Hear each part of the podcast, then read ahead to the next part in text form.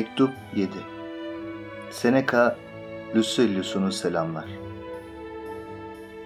Senin düşüncene göre insan en çok neden sakınmalı diye soruyorsun bana. Kaba güruhtan sakınmalı. Bir öğle vakti, arenada bir öğle oyununa düşürdü beni rastlantı. İnsanların gözlerini kan görmekten dinlendiren şöyle nükteli, gevşetici bir oyun göreceğimi sanıyordum ya, ne gezer. Eski dövüşmelerde düpedüz acıma duygusu varmış meğer. Şimdi şaka, alay faslını kaldırmışlar oyundan, sergilenen düpedüz insan kıyımı. Bedenlerini örten bir şey yok üstlerinde. Tüm bedenlerini, her türlü vuruşa açık, kollarını sallamıyorlar boş yere. Birçokları bu oyunları her zamanki gladyatör çiftlerine, halkın gözdesi gladyatörlere yeğe tutuyor. Neden tutmayacaklarmış yani? Dövüşenlerin atılan silahları geri çevirmek için ne miğferleri var, ne kalkanları. Zaten neye yarar donatım, neye yarar beceri? Hepsi ölümü geciktirmeye yarar olsa olsa. Sabahleyin insanlar aslanların, ayıların önüne atılıyor, öğleleyin de onları izlemeye gelen insanların önüne.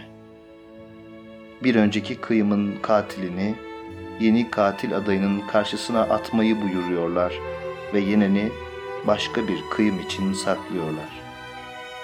Çarpışmaların sonu ölüm değil mi nasıl olsa?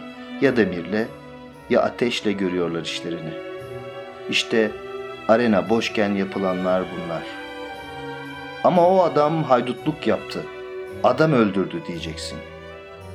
Peki o öldürdüğü için bu cezayı hak etti diyelim. Ya sen zavallı adam, bu görüntüyü izlemek için ne suç işledin söyler misin? Öldür, vur, yak. Neden göğsünü silaha karşı böylesine korkakça tuttu yani? Neden pek yıldı ölmekten? Neden pek seve seve ölmedi? Derileri açılıncaya kadar kırbaçlanır bedenleri. Haydi ikili dövüşte karşı karşıya dursunlar, çıplak bedenlerinin üstüne bir vursunlar, şöyle. Oyunlara ara verilir. Bu arada boşuna vakit yitirmesinler, insanlar boğazlasın birbirini. Peki siz, kötü örneklerin, bu örnekleri izleyenlere bulaştığını da mı anlamıyorsunuz? Vahşi olmayı öğrettiğiniz kişi, öğrettiklerinizden çok şükür yararlanamıyor diye tanrılara şükranlar sunun. Doğruda, iyide direnemeyen, genç, taze bir ruhu halktan uzak tutmalı. Sen de elinden geldiği kadar seni daha iyi yapacak insanlarla yakınlık kur. Senin daha iyi yapabileceğin kişileri al evine. İnsanlar öğretirken kendileri de öğrenirler. Neyse, ben gözüme çarpan hemen hemen aynı anlama gelen 3 parlak düşünceyi bildireyim sana da bugün yalnız kendim için öğrenmiş olmayayım. Bunlardan biriyle bu mektup her zamanki borcunu ödüyor sana. Öteki ikisini ileriki mektuplar için öndelik say.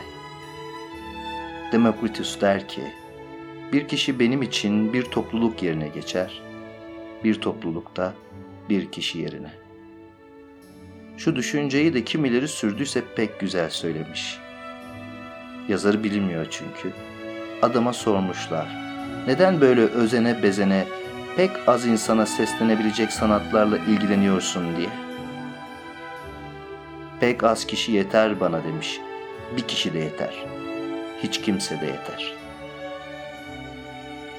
3. düşünce Epikür'ün pek ilgi çekici. Öğretisinin tilmizlerinden birine şöyle yazmış.